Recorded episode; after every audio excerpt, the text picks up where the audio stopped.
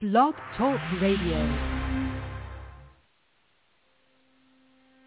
Welcome to Michigan Avenue Media. A good story is a good story. Hosted by Marsha Casper-Cook. Live shows every week with interesting interviews in the entertainment field with writers, producers, directors, and screenwriters.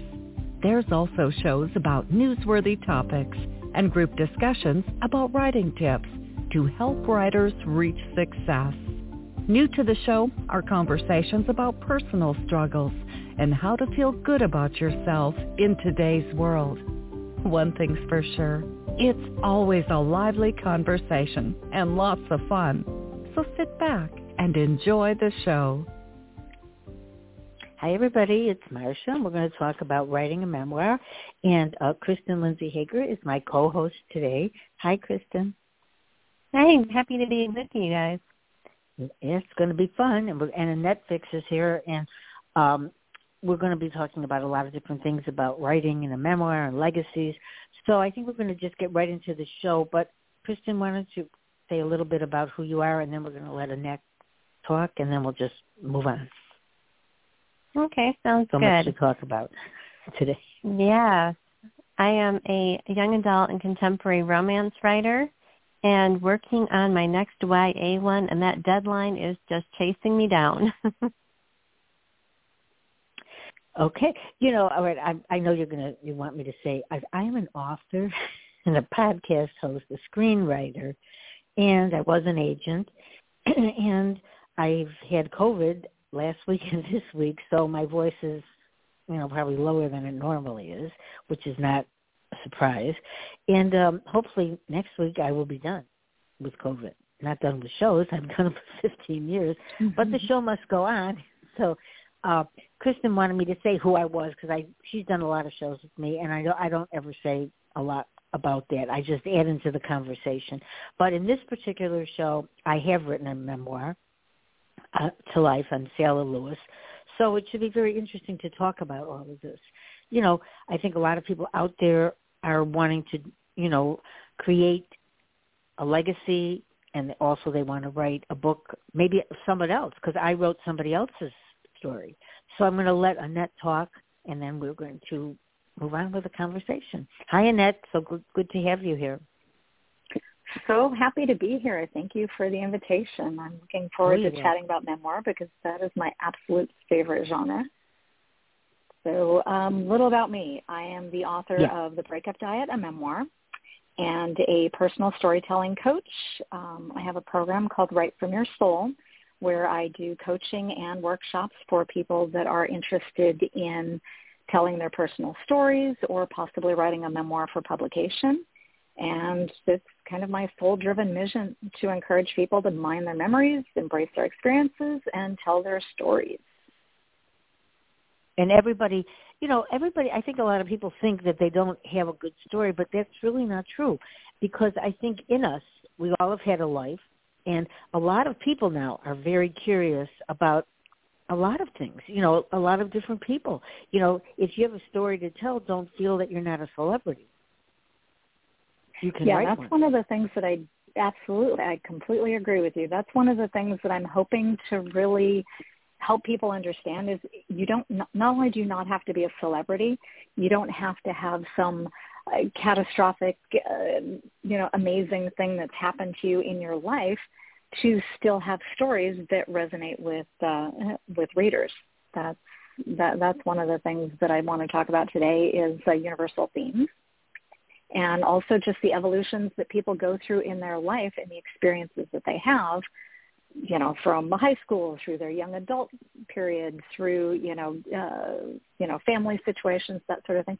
We meet so many people, we cross so many paths and have so many experiences that there's lessons in all of it. And I, I think it's all book-worthy, or at least story-worthy, especially for uh, for people's family legacy. And you were telling me a great story, Annette, about somebody who had found, um, I think it was a journal or diary, and um, can you talk about the, the possum thing a little bit? Because that was just such an interesting story that I thought that somebody uh, had oh, found yeah. about the family. Yeah, that, that's one of the things. I have a friend who has gotten really into genealogy and researching his family history and trying to find any sort of documentation about things. And he did come across, I guess it was a small town article in a newspaper from probably more than, I'm not even sure what year it was, so I'm not going to try and try and date it. But he said that his family was having a uh, a dinner party, and the servants were making the food, and they put an entire possum into the soup. And it was discovered, obviously, when they take the lid off to be able to serve people at this dinner party, that there was a possum, like a like an entire possum in the soup, as opposed to making a possum meat stew. I don't know. I'm a vegetarian. but, uh, but he thought that that little story about his family was just so... It's quirky and it's funny, but he spent so much time trying to dig up just the daily life things to find out about generations in his family. And uh, that was one of them that he came across, and he wishes that there were so much more. I can completely relate to that because in my situation, my father passed at forty-six years old when I was twenty-one. Wow. And there, there were only yeah. little bits and pieces. Yeah, there was uh, congestive heart failure. There were only some little bits and pieces that I knew about his life as far as who he was before he was my father. Apparently, he used to um, do demolition derby when he was younger, like the cars oh, wow. uh, would crash. And I didn't know anything about that. I knew that when he was in college, he climbed up the side of my mother's dorm room and wrote, "I love you" on her window in shaving cream. I mean, but oh, there were just so, so many Uh-huh. Right. There, there are so many like little stories like that that you don't know your parents or your grandparents or, you know, uncles or even, you know, extended right. family and the things that they've experienced if nobody writes it down.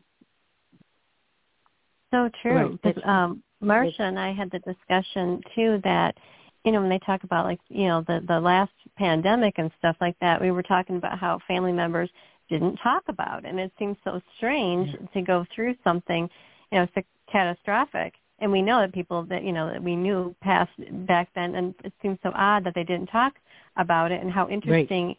and helpful it would be now to know the day-to-day things that they went through, but there's no written record from, you know, our personal families, and nobody talked about it.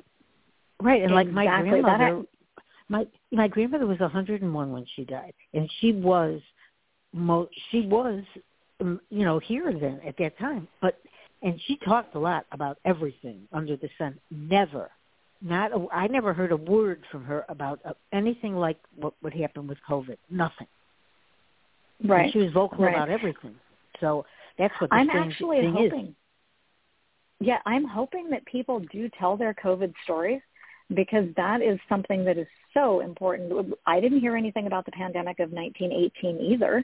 You know, yeah. Uh, yeah, okay, there was one, but we don't know what they lived through. Not a word, right. You know, just the things that have gone on, you know, between the, the masking and the social distancing and how that's affected relationships with, you know, there was so much domestic violence during the pandemic and, and different things like that. And I'm really hoping that people will tell these stories because the his, the historians will tell the portions of it that fit with what they want in history, but there's a huge, there's going to be a huge difference between what's in the history books about the pandemic and the people that lived it. That's the difference between like reading about World War Two in the high school history book or reading The Diary of Anne Frank. Yeah, but a lot of people that I know have been on the show talked about the fact that they're not going to put COVID in their stories at all. If they're mysteries or you know, romance or things like that. Um, Krysten and I did several shows on COVID. And, you know, it's very interesting because, like, you know, like shows on, some of the shows, uh, you know, like on T V, the medical shows, they showed it. But a lot of people aren't really writing about it because they just want to entertain. But I, but after thinking about what you're saying now, I think that's probably, you know, because nobody, they don't even want to talk about it in their books. So I'm thinking maybe that will change. Because it, it, you know, hope- they, yeah, because we don't know a lot of things from the times before, but now with everything, with the internet and everything, but people, I had my, one of the shows, the first shows I had we, during COVID was right like when it happened. And I had I had guests on. We were talking. I said, should we talk about COVID? We didn't even know what to do. You know, like, would we talk about it? Would it? And I, throughout the year, I had shows, the second year too, about it, and third, you know. But at first we go like, well, maybe it's just going to be something we won't even talk about again. But like you're saying, look at how many years later, and we're still talking about it because we, it's something in our lives.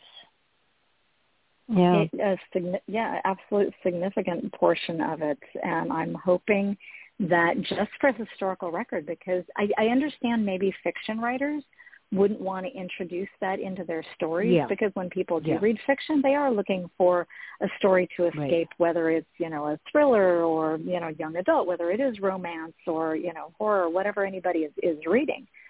But I honestly think that memoir, it is so super important, because the microcosm, uh, our life is a microcosm of the world around us.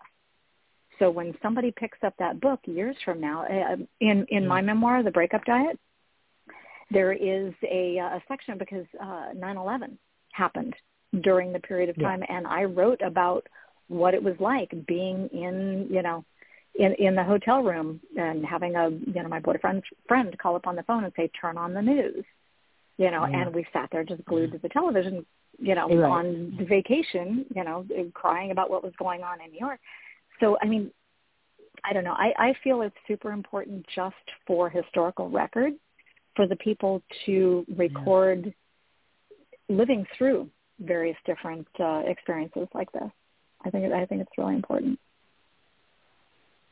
Yeah, I so agree, because sometimes, too, when you – look back on a situation, like if somebody was to ask you where you were on nine eleven, how you think and look at it now is different than how you were on that day, the complete fear, the overwhelming mm-hmm. fear that, you know, over time kind of dissipates. You don't remember the exact.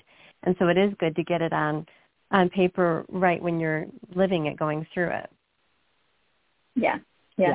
yeah. And the yeah. other thing, too, about events like that, I'll, I'll use nine eleven as an example, is there are so many, di- particularly in memoir, there are so many different perspectives that are vastly different of the same event. Um, there's a book yeah. called Ordinary Heroes. It was written by Joseph uh, W. Pfeifer, uh, and he was a uh, first responder for nine eleven. Okay, there was also a book that was written um, called Muslim Girl by Amani, and I know I'm going to butcher her last name, and I apologize. uh, it's, uh, the book is called Muslim Girl by Amani Al K H A T A H T B E H. I don't even know how to pronounce that. I'm from Khatatbeh. And her viewpoint of what it was like growing up um, as a Muslim girl in the United States right after nine eleven is a vastly different story yeah. than yeah. the story of a first responder at nine eleven. Yeah. So you have these two events that have happened, or the same event that has happened, the, the perspective of the people that have gone through it are completely different. I'm sure a right. story about right. uh, about going through COVID would be very different from, depending you know, on the age a, group. Uh, per- right, and, and the age group matters, because what you do, mm-hmm. if you were at home and you couldn't go to work, if you were at school, you couldn't go to school, and if you're very young, you couldn't go out and play with your friends. So it does. It, it's in nursing homes. I mean, there's hospitals. There, there is a lot to say about it, because everybody yes, did absolutely. handle it a certain way. And they're still Absolutely. doing it, a lot of people. They're not even going to work. Yes. You know, they're, they're still, I had somebody on from New York last week, and we were talking about that, that, um, you know, people are, you know, the coffee shops aren't what they were, because everybody, used to, like a lot of writers, went to coffee shops. And during that time, that was a very hard time, because people didn't want to go out, for sure, and that's how they were writing. So it was hard for them to stay in the house and write when they're used to being like at a park, going for coffee, anywhere but home, you know. Yeah. I wanted to ask a question. Um, now, when someone is thinking about writing, where where do they start? You know, um, there's points like you had written to me also in a message. You know, sometimes you don't want to go too far back, but if someone's doing a memoir, what do you suggest for them on how? I think you have steps of what they should do, you know, how they decide what's important and what's not. Is that what you're going to be I coaching actually, with? Is that- It's it, that actually is part of uh, of one of the very first steps in in the coaching process that will also be. I'm going to be launching a workshop later on this year as well, so that people can self-pace through it. um, and, you know, uh, and go at the speed that they need to in case they have, you know, families or work and, and that sort of thing, to, but still want to be able to sit down and write their story. Um, I, as a matter of fact, have something for your um, uh, for your listeners. If they go to AnnetteFix.com forward slash five steps, and it's the number five and steps, S T E P S, you know, all mushed together. But they can um, also find it done. I have you on the show page, but you can, uh, if they go to your page, would they be able to find that too? Um, that particular, Facebook? yeah, they could probably, they could probably, well, uh, I haven't put it up on Facebook yet. Um, it is no, a, I mean, no, I mean on, uh, your web, on your website, on your website. I have your website here. On my, they, on the they, show can, page. They can click through. Uh, they ha- they can't on, on my homepage. If you scroll down, I think halfway down, you'll see the yeah. uh, the P D F guide that I created. That is right. the uh, the five sto- storytelling. Yeah, it's the essential right. steps for, for storytelling, and that. The organization techniques and the mem- memory mining uh, sources, that sort of thing, help you get started and organized. That was one of the things I was finding was the biggest problem with um, with my coaching clients. They came out, they're like, I don't even know where to start. I have all of these stories and all of these memories, and I don't know how to organize them. So I have uh, in that P D F some different Uh, ways that you can lay it out and, and resources that you can use to gather your memories and, and begin organizing them, them. And there are some key story, uh, story elements that you have to, well, I won't say story elements, um, decisions that you need to make before you even get started. Like, do you want to do it as a full-length, uh, you know, book like a memoir? Or do you want to do it as a collection of short stories, you know, uh So, so there are a few questions that they walk through, figuring out how exactly um, they fit their stories into the, the format of, of what they want to have it come out looking like at the end. So right. I, I don't know if that makes yeah. any well, sense. Yeah. well, well, well, I'll yeah, tell you what another, well, this is the thing. Yeah, because when they, if they start a story, it's going to change. So if they never start it, once you start making notes, then other things come to mind, and maybe that would be the best thing, right? If they just started putting little clips down of what they wanted to talk about, because you know how that goes when you're talking about it, then all of a sudden you go, oh, I remember this, and I remember that. So maybe that would, because exactly. it's hard to make a decision. Yeah. Krysten, I'm sorry, go ahead. Well, yeah. You were going to ask a question. They, like, um, how does journaling kind of like fit in with the memoir thing? Because I know a lot of people when they get started, they kind of look to the piles of their, their journals. Journals are absolutely a wonderful resource, and within that P D F, that's one of the things I list as things to use uh, for your memory resources. Uh, the journals in particular, one of the things that they really they do is they provide really valuable insight into your emotions and your thoughts in that moment of time when it was happening. Yeah. So that's that's a great source of it. Uh, letters and email also, because letters and email are great for actually dialogue, pulling dialogue so that you actually have the conversations that were going back and you can work those into dialogue. Photos for character descriptions and setting descriptions, using m- music to uh, create mood and also reliving the time period. Um, recipes are another one, because taste and smell are just really great sensory-based um, memory prompts. So there, there's a bunch of different ways that you can mine your memories. Uh, and then some of, the, some of the things, particular journals, would be amazing sources. I actually have uh, some entries that I've been harvesting for uh, a book that I'm working on currently, a, a memoir that I'm working on currently. And because they're entered at the moment that you're experiencing all this stuff, everything is so fresh. So time doesn't dilute any of it. Time doesn't change any of it because you have it already recorded. So it's journals are a wonderful source of that. That being said, it's also adds a lot to dig through. So it's it's not something that you'll be able to go through overnight to be able to pull it all together.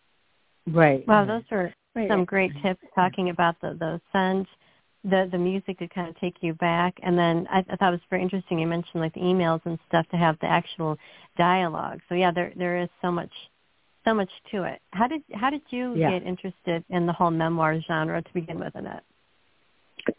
that was an accident. I mean, I've always been fascinated by people's personal stories, but actually writing memoir was, I fell into it. I was screenwriting at the time and was working on a um, uh, on a script for a, a producer that had a picture deal at Disney.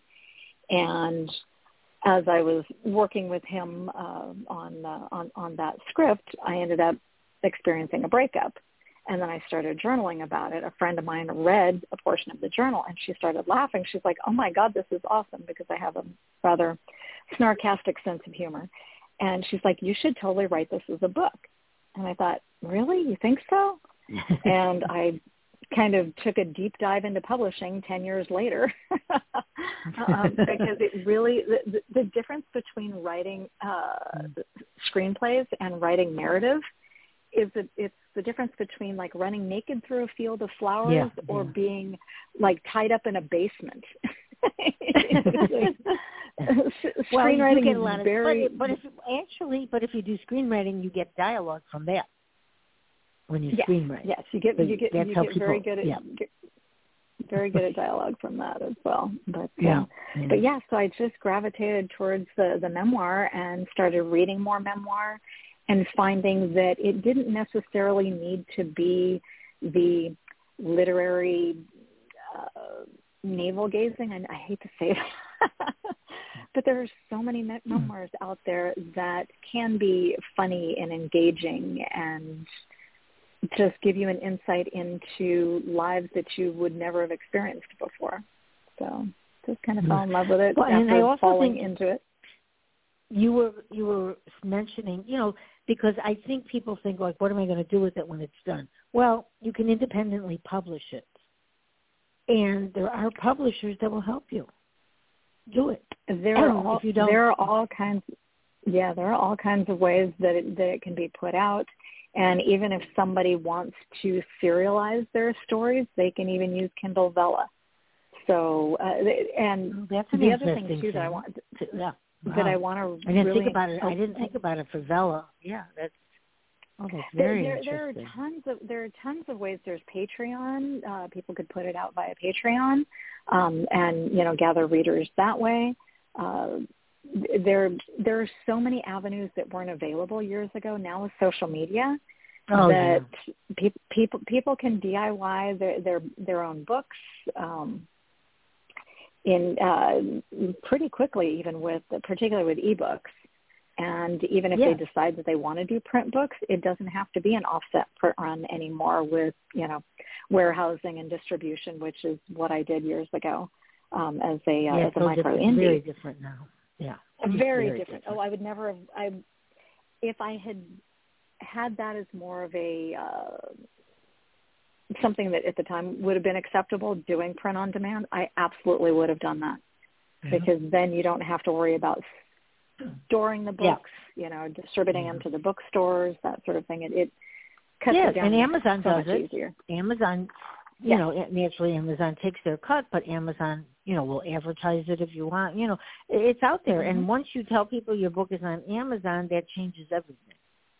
You know, that people think that it's actually a book then. Because people have a hard time thinking independent. That's why I tell people, don't say it, you know, uh, just say it's an you're an independent publisher. Because it sounds, that's what you are. You know, it's not like it was years ago. Like, because I think years ago when people started doing this, I, I was doing shows at that time I started.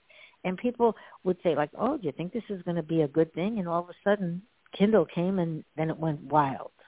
And everybody that yeah, didn't it, get published can now one, once again take their things out of their drawers, get their books made, and put it out there, which never – it's so good now. I mean, it, people don't realize how lucky they are, all these things that they can do. Like you said, all those years ago, you could have probably done this, but you didn't do it because you didn't – it wasn't really offered like it is now. It uh, it was definitely much more challenging back then, and independent yeah. publishing uh, – Uh, D I Y publishers were very much kind of looked down on as being subpar. Um, but with the technology now, you can put out beautiful, beautiful products. Yeah, you know, with great yes. cover design, great interior design. Oh, qu- yeah. exactly. Quality printing, the whole deal. So, uh, so I love technology. Yeah, no, it, it's changed so much. And people, when they listen to the show, sometimes they think, oh, I can't do this. But yes, you can, because there's help out there. You know, um, there's a lot of independent publishers that will help. Like, like, well, Fidelity Publishing is who I've used for fifteen years. And she's a graphic artist, so and she has a lot of people that she helps that way that really don't know what to do. So she helps them put right. it together. And Amazon has services, and there's a lot of places that really will help you do that. So you don't have to do it alone. Because right. it's, it's so, Absolutely. you know, if you're doing it alone, it's like, oh, my God, what do I do? Because it, there are a lot of steps. People call me all the time, and they go, oh, I want to write a book. I go, okay. They tell, ask me how to do it. So I like to have an hour conversation telling them exactly what they need to do, how they can market it, whatever. And guess what? Nothing. They don't do anything. They do nothing because they don't think, they don't realize how hard. It is hard, but it's well, well worth it. it. It's it, really yeah, worth it. It definitely. That's one of the things that I have found, even that people that, you know, say, oh, I want to write a book. Everybody wants to write a book, but they got to be able to put their butt in the seat and actually get yeah. the, the words onto the page. And that's yeah. where a lot of people, I, I read a statistic the other day. I'm horrible with statistics, so I don't remember exactly what the numbers were.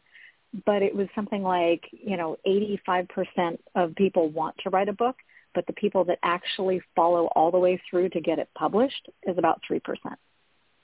Oh, really? Wow. Wow. So, Ooh.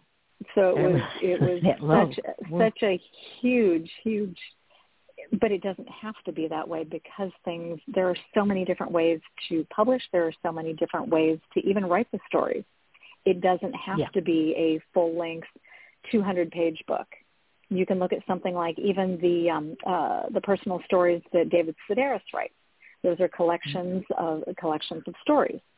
So if yeah. somebody doesn't think they can sit with, you know, standard plot structure for the length of a two hundred or three hundred page book, the short story collections are much more accessible, not only for right. the writer but also for, for readers, because with everybody's attention spans and things going on, you know, uh, hardcore readers absolutely will sit down and read a full-length book start to finish. I finished one a few months back that was seven hundred pages.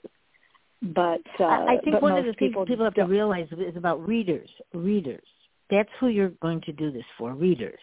And readers are um, they they are looking at the story. They're not looking at it for exactly the form. Something, I mean, if it's very bad in form, I think that would be, you know, difficult to try to put it out there. But if it's done really good and it's done with your heart, and this is a story about your life, I think people would be interested in a lot of different things.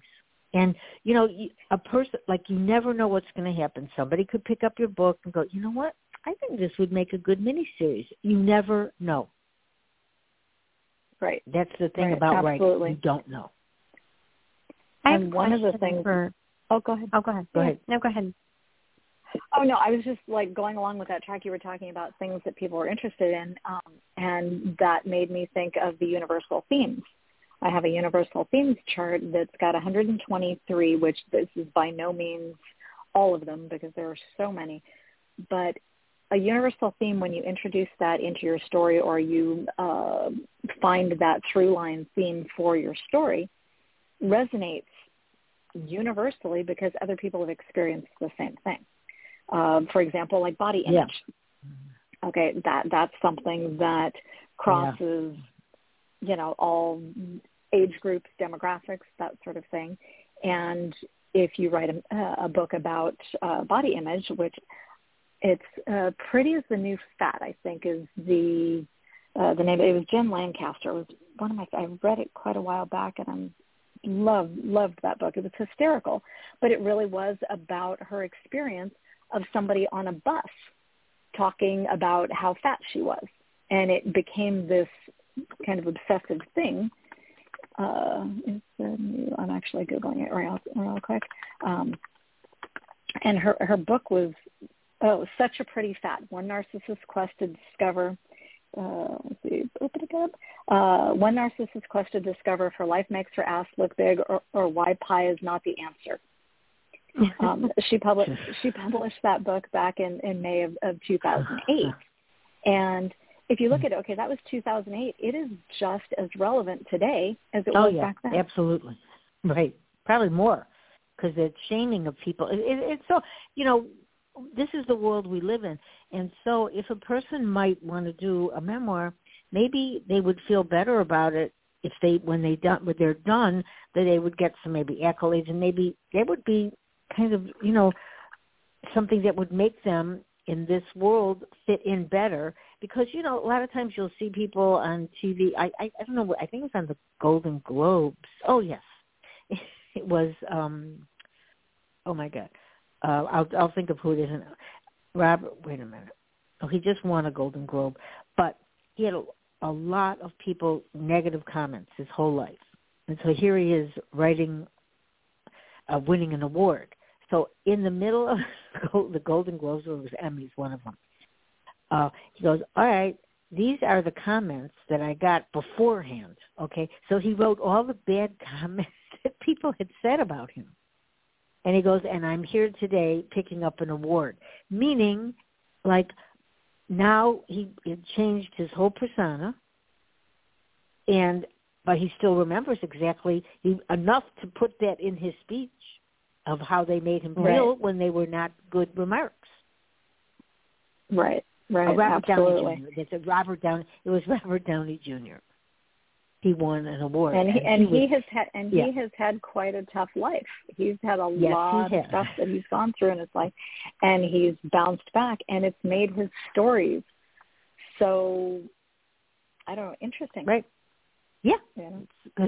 Right, because he, I mean, everybody was listening like so intent because here's a guy. Every we all know how much aggravation had sadness and happiness and sadness and happiness in his life, and then to actually have a note card to say, all right, they said this, this, this, and this was something that will never go away. See, that's what people don't understand. But like you're saying about the person that was heavy that wrote the book, that's not going out of her head ever. It doesn't. But there's degrees right. where you can survive. But it it doesn't go out of your head. If you have a teacher that says something horrible to you, it doesn't leave. We'd like to say right. it does, but it doesn't.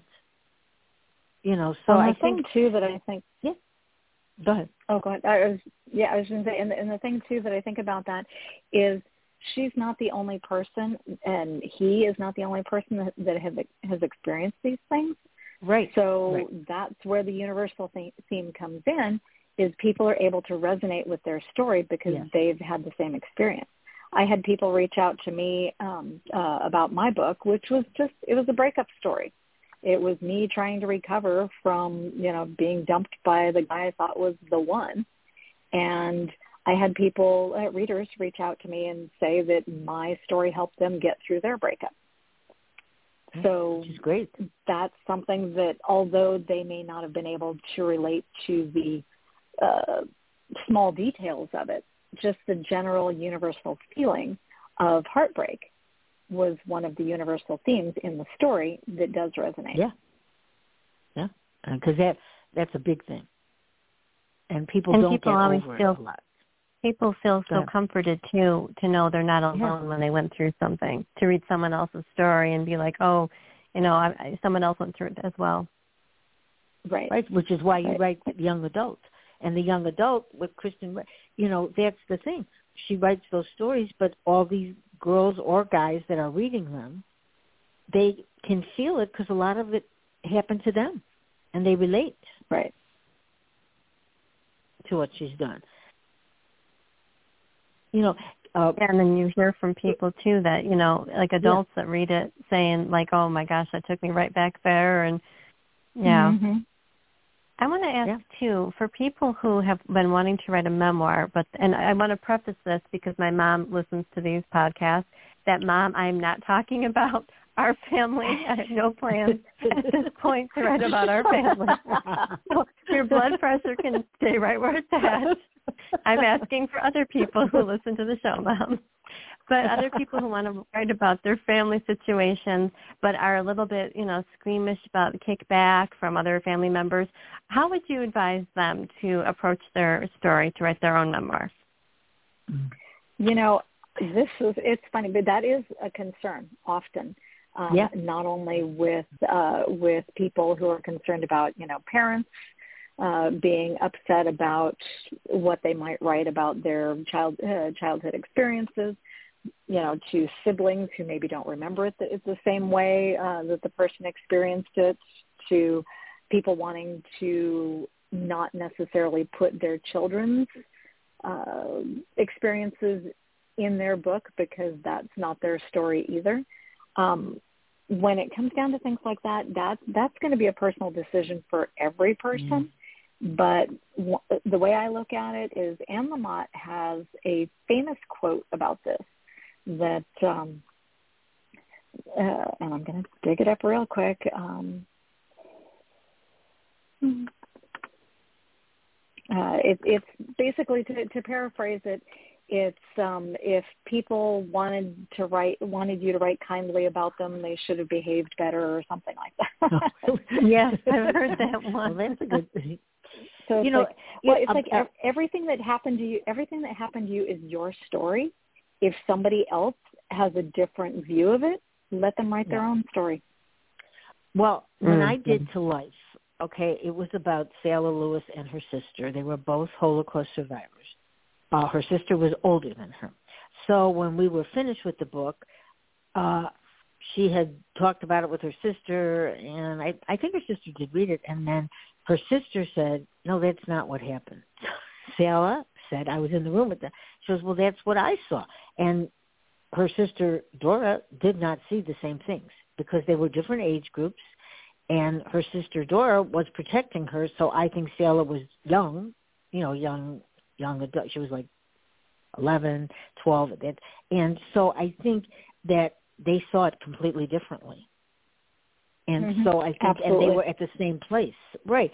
And I think, you know, and one thing when I wrote the book with, with Sarah, she put all, I mean, this is her entire story. This is what happened to her.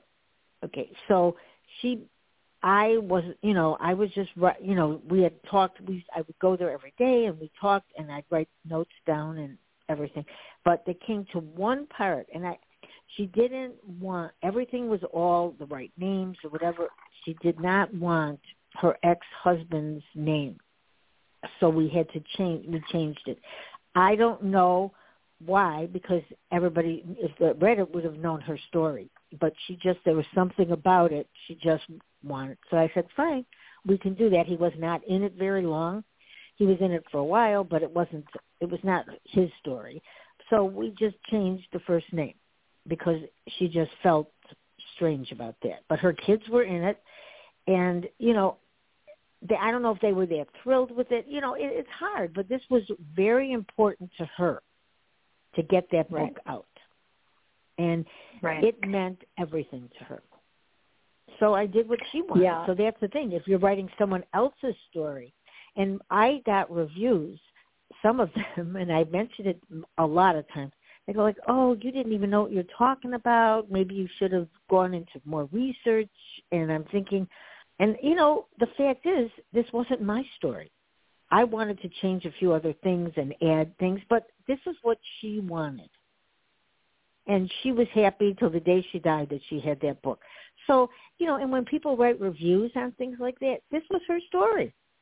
So if you you right. can't you can change fiction, but you can't really. Nonfiction is what the story is.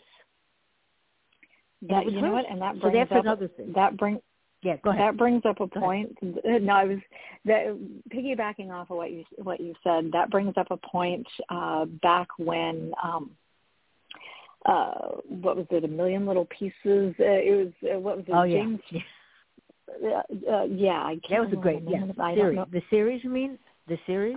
No, no, no, no, no. Oh, it was a, it was a memoir that was years ago. Oh, and I'm oh. blanking on the name real quick. A Million Little Pieces. It was written back in two thousand, two thousand three, and it was supposedly a, a memoir. And mm-hmm. there were some things that came to light that he had uh, created characters and fabricated situations and, and that sort of thing. And the memoir community was very much up in arms about it. And I one hundred percent agree with the authenticity of a story. You don't make composite characters.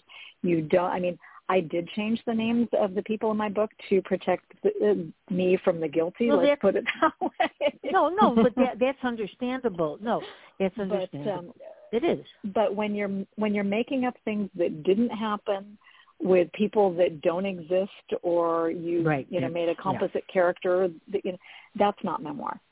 It may be yeah. you know some sort of uh, fiction based or inspired by a true story. But that's not memoir. Memoir yeah, authentically right. is the truth of the story as right. you experience it. And I, and, I and will, you write I based on. Fight at the top of How that. How about based on? Not, not, not. When you base it on someone's life, that's what a lot of people write. That's what I wrote. That's because it's based on her story. It is not my story. So that's the thing. You know, you took the names out, but it's the story.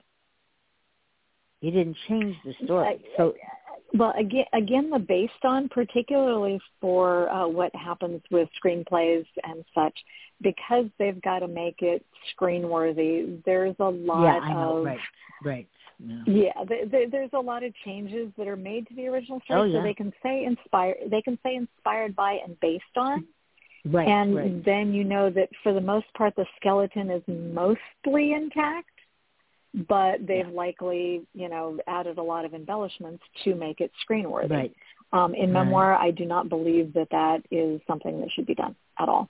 It, I, I believe in the yeah. authenticity of somebody's story and yeah. their experience, and I would like to see memoir stay that way, um, which brings up something kind of tangential but somewhat related, is with A I now and a lot of people yeah. writing, you know, Uh, writing stories or having A I fill in the, uh, you know, plot points and creating stories yeah. based on ideas that the, you know, uh, writer would like to have in the story. That's something that I don't believe A I will ever be able to take over memoir. It just won't. I mean, there will be yeah. countless fiction stories created using A I. Um, but you can't make up your life. It, I agree. Just, it either yeah. happened or yeah. it didn't happen. So right, um, and that, it's a really important. Kind of, that's why writing a memoir is so important, and that's uh, you know what we're talking about today, because there are steps to take to do one, but you do have to be truthful, because you know in this world people are handling truth lightly these days, and that is really. Yeah. You know, if it's a very important story, let's just say like a Holocaust survivor, and this is exactly how she saw it, or if somebody was in a war, Vietnam, whatever, it's the way they saw it. So those are things, like you're right, you don't want to, you can't, because that changes the whole story. You know, it's how the character handled it, how the, I call them my character, but how the person handled their life. And it's real. Right. You know, Absolutely. And that's why now it's difficult. It's very difficult now, because you do see a lot of things on T V. They go based on, and then you go, after you've watched it, it was great, but then you sometimes think, well, what part was real and what wasn't? And that's that right. happens, and that's not always good either to the person yeah. that wrote the, let's say, that wrote the memoir. That kind of brings up a um, uh, something that I wanted to talk about too, which are uh, stunt okay. memoirs.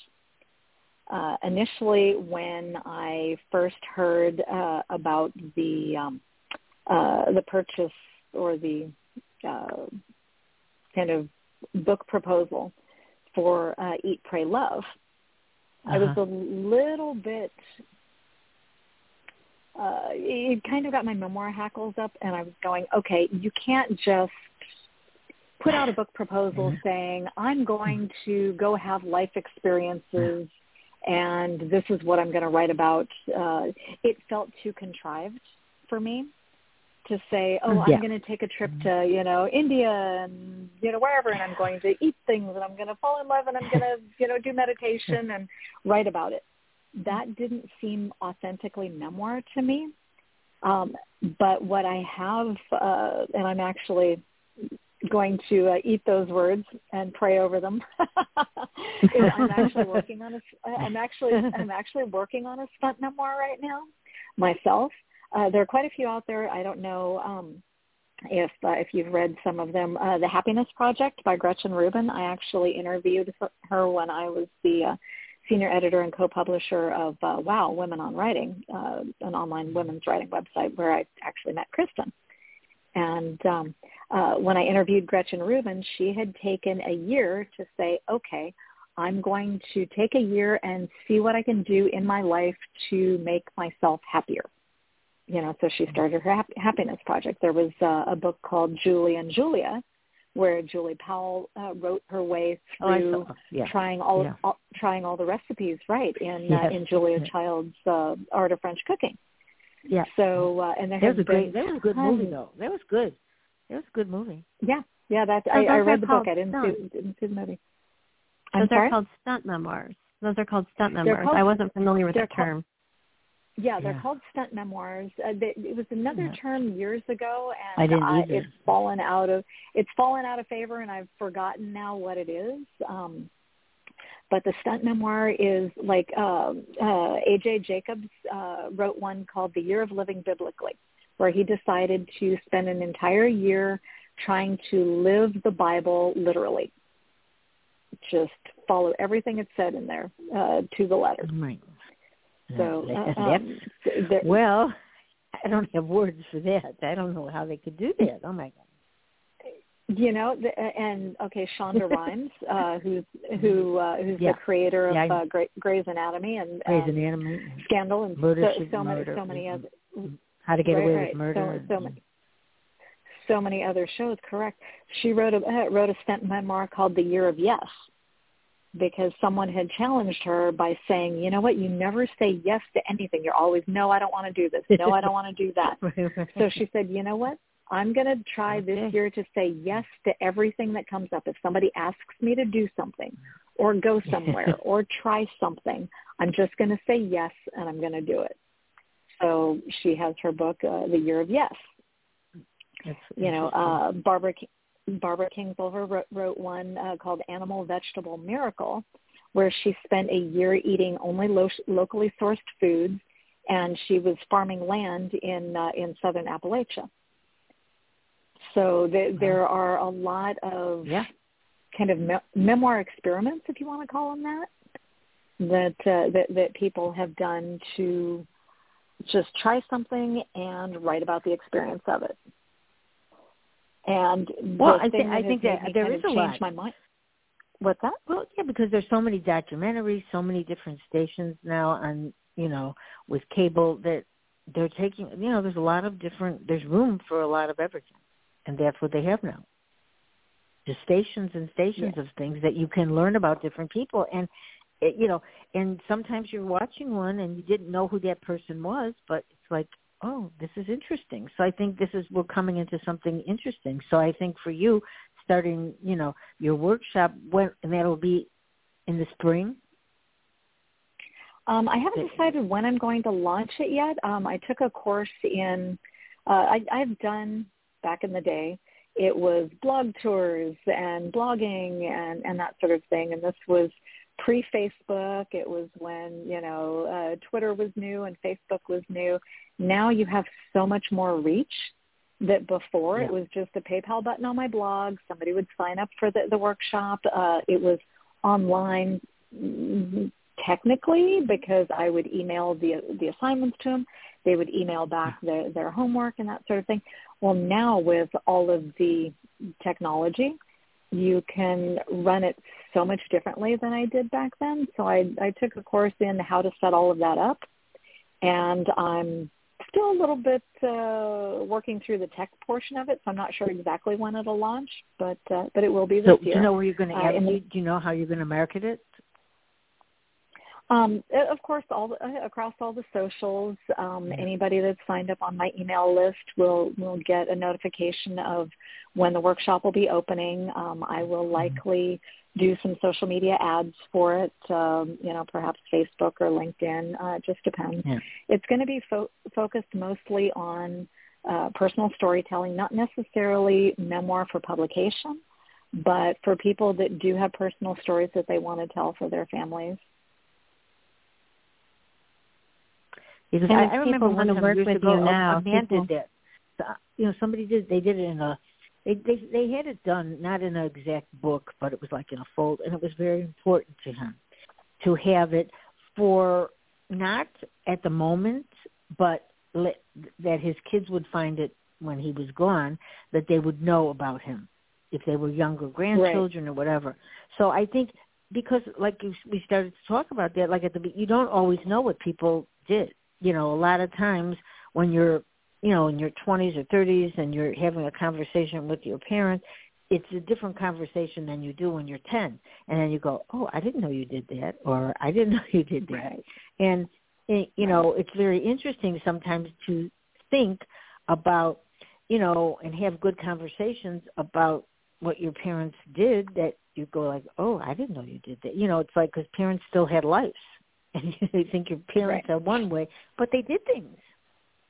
Right. You know, so I right. think it's yeah, actually, what they have for legacy. Oh, legacy. Yes, absolutely. One of, one of my coaching clients um, actually has a wonderful story.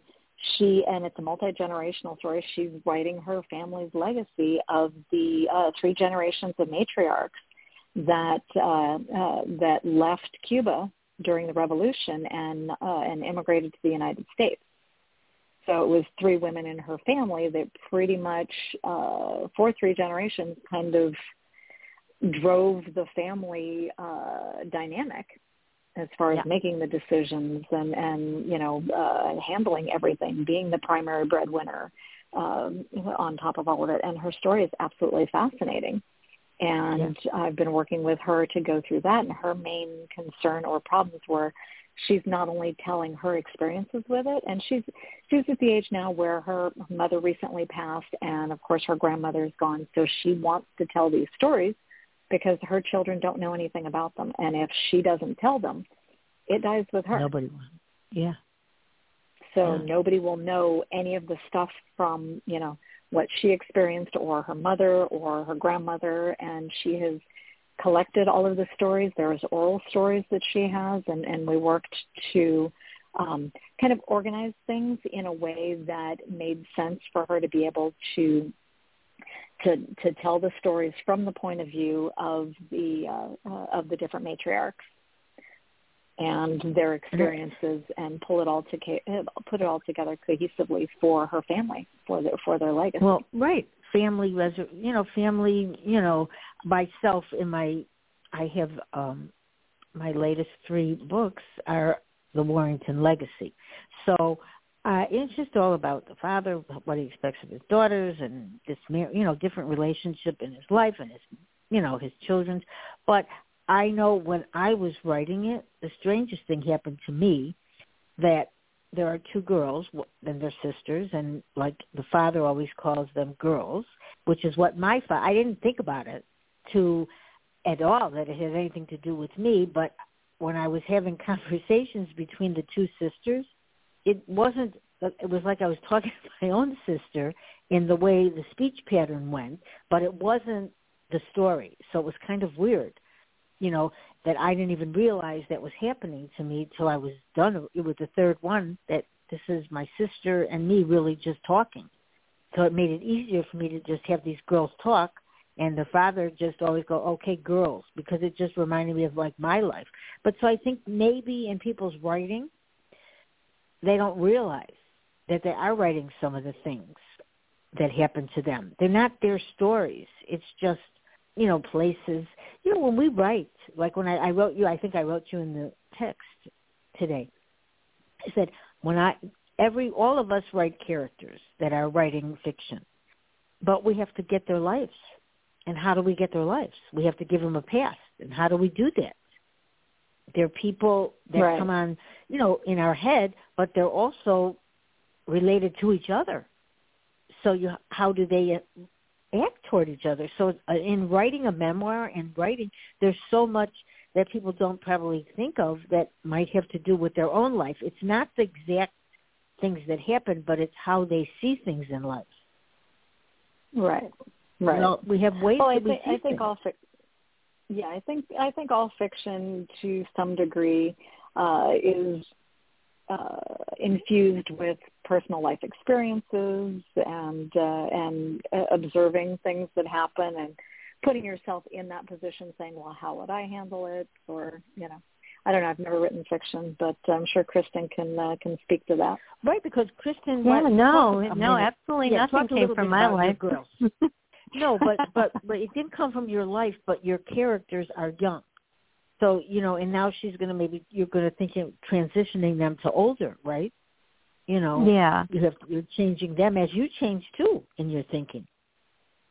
Yeah, because I think I found, too, because I was encouraged years ago to write a memoir about something that I was uh, transitioning to a different type of uh, life, because I was going from, you know, being a journalist to going into military life. And I found that when they told me to start with, like, the blogging and essays, and for a while, that's what I was doing, was, was writing a lot of personal essays.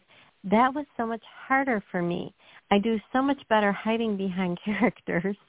And I can be much more authentic when I'm hiding behind a character. But to ask me to write about my own situation and put it out there, that's probably just right. not going to happen. If you really want to get to know me, read the books, because it's, it's all there on the page, but you're just not going to see it in a blog post. Right, right. A, a lot of but people Annette, do seem Annette, to have you have that. a lot. Annette, you have a lot of things that you add in your books about you. You, I mean, you wrote the memoir, you know, even though it's several years ago, it still was yours. Oh, it one hundred percent was uh, everything that happened in my life. it's, uh, right, no, it, it, but that's hard to do. Very hard. You know, it's so funny because I actually see it the other way around. I don't know if I could ever write fiction, because I would have to make up people and ex- situations and have uh, imaginary people deal with imaginary situations, and it just feels so much easier to me to be able to take something that I've experienced and to analyze it, kind of take it apart and uh, kind of live through it again. That's one of the things that's been a bit of a challenge for uh, for one of the memoirs I'm currently working on. Is it requires me to dig into some really uh, tough emotional experiences that are uh, th- that are that are hard to relive on the page. But that I'm going to bring right up a, a quote from um, Robert Frost: "No tears in the writer, no tears in the reader. No wonder in right. the writer, no wonder in the reader." So you have to. At least in my belief on memoir, is you have to be able to examine and dive in to these really deep, hard emotions and yeah. be able to to spill spill that blood onto the page for the reader to be able to actually feel it and, and see it the way you experienced it. But fiction writers, some I mean, when we're writing fiction, I think, Krysten, was they are real to us. Krysten, would you agree? They are real. Oh yeah, definitely. You know, I mean, it's they they feel like they're real, and I many people, most of the people that are on here, that have said that, because when we write fiction, these are people to us, you know, and and right. I think a lot of people that don't write fiction don't see that, but when we are these people, you know, it's a lot of work, and we're tired a lot of times when you they have issues. We're having issues. It sounds like we're all crazy, but the truth is this is what writers say, that we are into it. So, you know, Krysten, don't you feel like when you're writing, because I know we've talked about this, that yeah. these are like well, people said, you know. Yeah, I've said before that I'll take little bits from different people's experiences, and every once in a while I find I get so deep into who they are that I will write scenes, and then maybe a week or two later, something like that will actually happen to the real-life person that was inspiring it, and they will have the, the same oh. reaction. And so it's like it's a yeah. weird thing, and then I have to, you know, grapple with, do yeah. I want to take that thing out or type of thing. But, yeah, and sometimes you will write something and a reaction to something, and later on you'll find out that that happened. I had somebody read one of my books one time before it was it hasn't been published yet, and they said they knew I'd interviewed this person years ago, but just very – you know, like like journalist type thing. And they said, did you know that such and such ha- actually happened to him? And I said, no. And they said, well, I didn't think you would. It was such a personal thing. But that actually did happen to him. It was very devastating. And I thought, well, I better take it out because I don't want anyone to think that, you know, that I was using something terrible that happened in someone's life that was traumatic for, you know, personal gain, but I came up with that on my own. So sometimes I think when you do do character studies enough, you can, I think now looking back at it now, I think maybe you can see traumas in people, or you can see something that maybe happened below the surface that they don't talk about, but you can see something happened. And that's what I'm guessing it is. Either that or I'm completely intuitive and you should all be scared because I'm seeing stuff, but one of the two. Yeah, so, well, so I think probably Annette Fix be taking something wrong with us. No, not at all. Because as as a reader, as as a reader also, I can get completely and totally invested, not only in reading but also in movies, invested so much in the characters that yeah. it's it, even when I start to read, I step into the book. I'm not sure if it's like a sentence or two in, but I stop seeing words on the page, and I yeah. have literally walked into the scene, and I am in the experience with the characters. That's and great. Yeah, uh, yeah, so I become yes. re- really invested in it, and uh, and sometimes when a series of books or a book comes to an end, I'm going, okay, now what am I going to do, because my world, it just ended, and I was so mm. into the book that right it into felt that. like, it's like, how do I get back to my normal life, because now that the whole Court of Thorns and Roses series is well, look over, what happened to, look, I mean, this is, think? We're all in this now because we are watching so much T V and series, and I mean, it, it it's true. Uh, that is another thing about COVID, because sometimes during COVID we were just watching just T V and T V, and I had I have had lots of shows about, you know, Handmaid's Tale, and everybody was talking about this, and, you know, old movies and all of that, because we all, no matter what age we are, we got invested in watching all of these series and old movies and things like that. So I think life has changed in that way, because in, we all watch series now, so we get to know them already. And then you go, well, what, what's going to happen to them? You know, I mean, because they're gone. I mean, like when they stop a series, it's like Succession is stopped, and I'm going like, well, I think they can do more with it. I think they can use one of the characters and just move on. But I guess the writers aren't going to do that. But, you know, because there's more that they could be telling. So that's the other well, thing. You, then, We're then all involved. Get, if there's enough, if enough interest, well, you know, they end up with spinoffs. So it's like I was devastated when um, when The Walking Dead ended. I was like, okay, but I'm still living in this zombie apocalypse, and and where where are all of my other, like, uh, zombie fork stabbing, you know, partners? They're gone. But uh, but then there were the spinoff, and I started watching Fear the Walking Dead, and and trying to get my zombie zombie hits in. But yeah, uh, well, but see, yeah. So no, I, well, I, this is how we are now. It's a very different culture even than it was ten years ago, which is different. Yeah, you know, and yeah, the things, things, you know. So, what would you what would you like to add, Annette, about, you know, before the show ends, that you'd want people to know, so they can, like, prepare to maybe get your coaching class, because they could think in their mind of what they might want to do if they wrote a memoir. And I want to ask too, well, would, you are doing one-on-one coaching too that people can do right now with you, right? Yes, I have been doing the one-on-one coaching. Um, the workshop uh, won't be uh, ready until later on this year.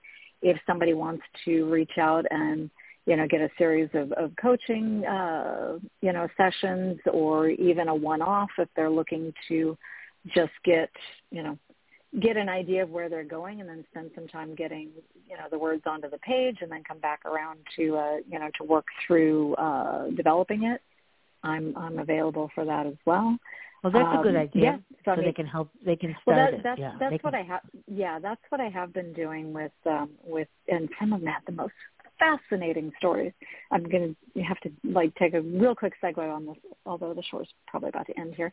Is um, no, it's okay. I had uh, a, a coaching client who has a story. She is an African American woman who grew up in an African tribe in the United States. Wow. So the uh, the the lands or properties that they lived on, her mother was actually the chief of the tribe, and oh. they had the same you know, uh, tribal political structure and hierarchy and um, kind of social community and that sort of thing of an African tribe. But she is one hundred percent an American citizen, and as you know, uh, and grew up in this uh, particular environment. It, her story is absolutely fascinating. Uh, to, and is she writing a memoir? Is she writing a memoir? She's. I'm hoping she's still putting words onto the page. Uh, one of the things that I find with uh, w- with people that I begin working with is they'll get started on it and dive in. People, I don't think people realize how much uh, time and effort intensive it can right. be. Yeah. Yeah. As far as yeah. really making a commitment to it, and when you've got work and children and things like that. Um, it takes you longer to get things on the page. That's why I do uh, one-off sessions and, you know, uh, and groups of, uh, like packages of sessions. So that way the people can get what they need and then go off and write and then come back. It's not something where they're locked into, no. oh, you've got to work with me for a year. I know a lot of coaches do that sort of thing. Oh, you've got to make a year commitment. I understand that memoir is not something that's going to happen overnight, especially no. when you've got to dig into a lot of Uh, heavy emotional stuff, uh, that sort of thing takes time to process. And I do have some, some clients that are doing it specifically for being able to heal uh, from trauma that they've been through. Others that want to do it right. for family legacy. Well, it, does take and a, it's, it, it takes a while. When you know, it does. When I did Salah's story, yeah, I go there every day for an hour or so and, you know, listen to her stories. And as she's talking, I'm crying because she already knew this stuff that happened, but I didn't. You know, and right. it was emotional, you know, if she was it's putting it all out there, you know, and yeah, it, some, it, it's some of the emotional weight is definitely heavy. Yeah. Some, yeah. some of the emotional weight can, can definitely be heavy, especially if anybody is writing through any childhood trauma. Uh, I was, uh, gave a consultation the other day to uh, a woman who wants to uh, write about her experience with a uh, narcissistic ex-husband. Now, now ex-husband. She's she's in the process of going through a divorce, but it was just her experience being in a relationship with him and the types of narcissistic abuse that she uh, um, yeah. that she experienced. She feels like she needs to write through the story and wants to write through it, you know. But it's emotionally heavy, and if you're going to be yeah. reliving this stuff, it uh, it sometimes you have to be in the right mindset to be able to go, okay, I can tackle that today. Or I've right, got too much right. going on this week. I can't sit down yeah. to work on this until maybe next weekend, that sort of thing. So so it's, right. it's, memoir is often a much slower process than somebody that's able to sit down and, you know, like crank out, um, you know, a story where the characters are doing a bunch of uh, interactions and advancing the plot and, you know, arcing. And you know, there, the was a, they... there was a book years ago. Did you read the book? Um, It was Woman of Independent Means. Sally Field played the movie, but it was all done in diary form, and it was very good. It was really effective, you know, and it was all, you know, it was just really great. And then when it got on the screen, it was really good because I think Sally probably, you know, she's a great actress, and it just worked out that the whole story was in, I think, when it was on, it was in diff- a, a series like of just three, I think, but it was all diary. And so if people yeah. are out there that have diaries, you know, they and they want to start doing memoirs, maybe they could think about how that went, you know, because it's oh, they, they absolutely. Yeah, they absolutely could take um, journals or diaries that they have and uh, pull the content out of them and either yeah. shape them into stories or, or write it very similar yeah. to like what would be an epistolary novel, which is an exchange done in letters. But in this, it would be, you know, a diary format.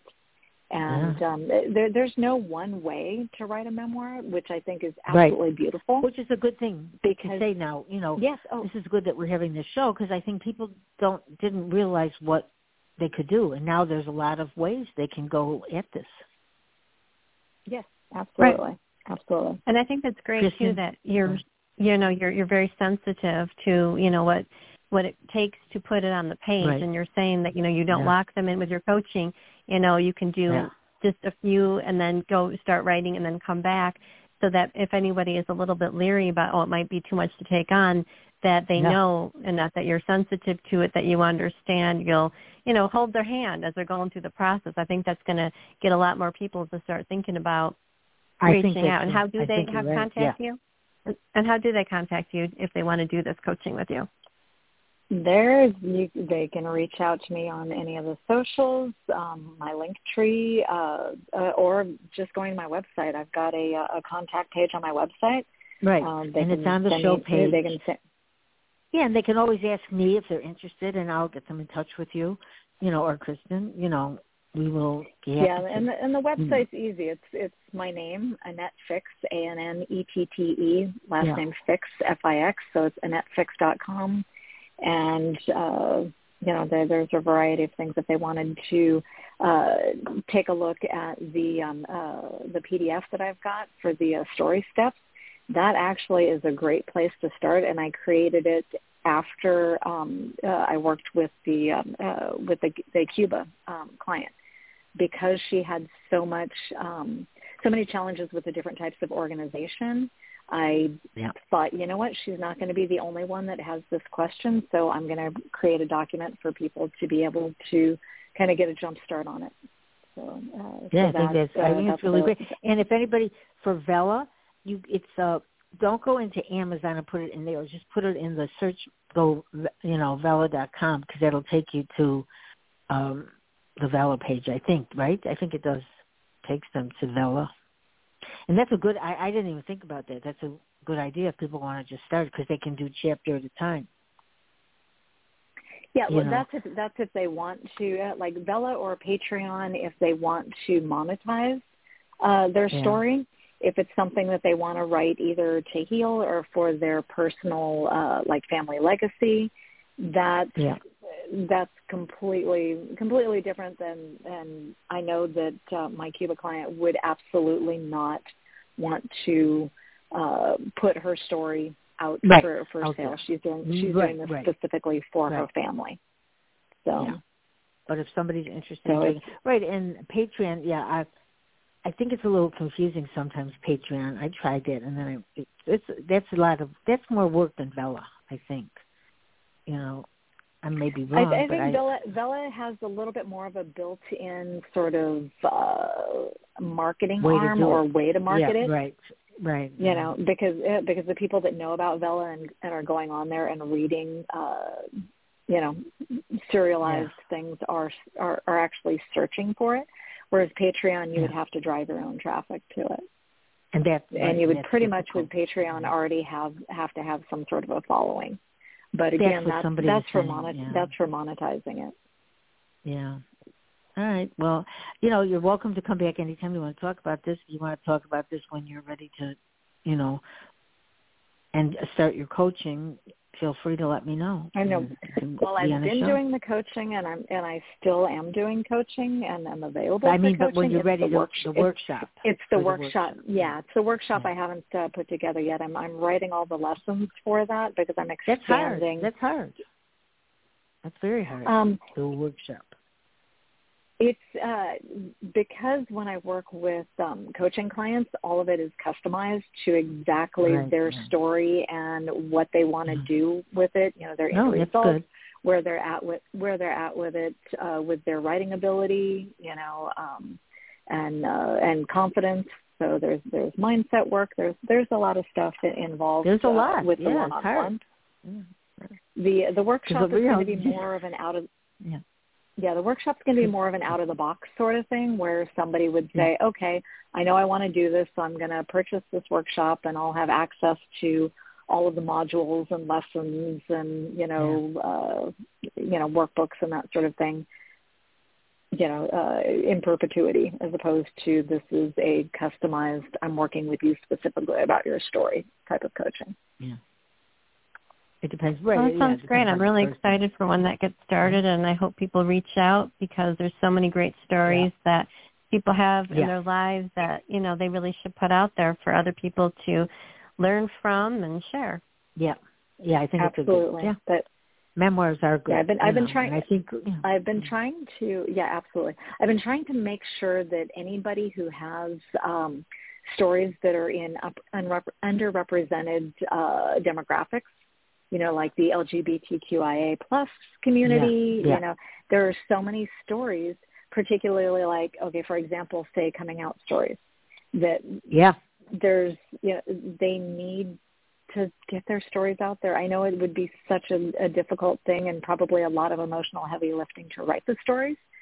But if they look at, uh, you know, the universe, uh, universality of it, where there are other younger people perhaps that are, oh, yeah. you know, struggling with whether to come out or not, or how to, or, you know, maybe have and are dealing with any sort of, you know, uh, social or familial backlash from it. Um, being able to read a story about somebody who was able to navigate it and come out the other side, uh, you know, happy and, you know, successful and in their true selves, that yeah. Yeah. Th- those stories are so important, so important. I agree. You know, all the I way agree. across the I board. Mean, cultural, because these are, cultural a memoir stories. Can really help somebody else, too. It does. As much as it can help yes. the person once they get the story out, too. It could help them and other people. And if it helps a few yes. people, it's worth it. Yes, absolutely. It's it's often giving a voice to uh, people that are either feeling like they're the only one or nobody else is, yeah. you know, feeling the same way about it. And it, it right. allows people to see the, the community in all of the experiences that we have, just the whole human condition. That, that's what I really, really love about memoir. I think it's an important, it's very important. And some things definitely should be out there, you know, like the Holocaust, like, you know, any story, I mean, divorce. I mean, there's just so many different topics that could help somebody, you know, yes, or transgender. Absolutely. I mean, there's, uh, there's so much happening in this world and so much unacceptance.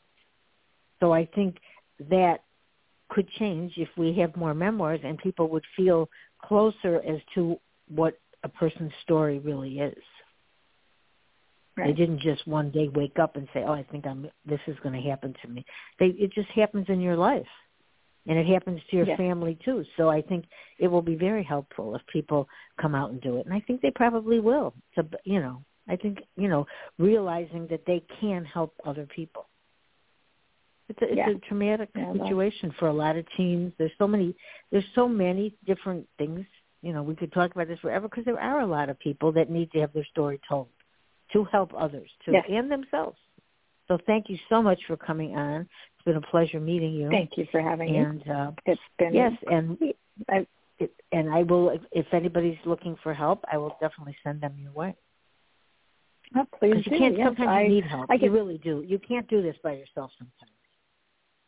It, it does help. Seem sometimes, uh, I've heard it's, it's overwhelming with the amount of stories and just not knowing how to get started or how to organize it right. or how to pull it all together. So, right. so, yeah, and I get so invested in people's stories, I, I really want to see them told. And one last thing, Krysten, do you want to just mention when your book will be out and what's happening here? So they know. Oh, good Lord. Yes, um, end of February. Stars in the City will be um, February twenty-fourth.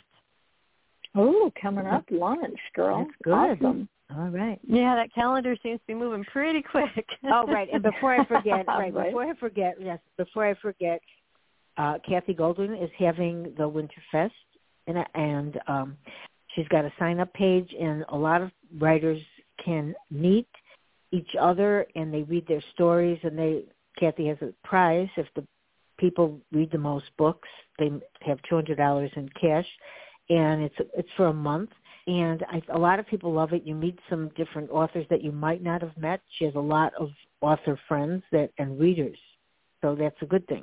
You know, if you're interested, you can ask me or on the uh, Michigan Avenue um, book club. We have that. I think we put that post out there. Krysten, I think you're in it too, right? You're doing it. Yes, and there's a separate sign-up sheet for authors, and then there's a separate one for readers. So if you just want to go and yes. get books and read, you can sign up for to be a reader. Yeah, and it, it's very. She does cool. a great job with it, and people do meet people a lot. I've met a lot of people from that. So all right, thank you, ladies, and have a wonderful evening, and um, It's nighttime. Oh, it's well, actually nighttime you. for you, Krysten. It's dark. See, now here it's almost five o'clock, and it's still light, which I'm happy. We're moving in the right direction. I love that. I, I know. As it gets closer to the I summer. I do not like it four o'clock in the morning. I mean, four o'clock in the afternoon, it's dark. So now it's almost five and it's still light. So I'm happy. We're moving into the spring, even though it's January. All right. Thank you all. Take care. Stay well. Bye-bye. Have a great Bye. one. Bye-bye. Thank you. Thanks again. Bye-bye. Bye-bye. Bye-bye.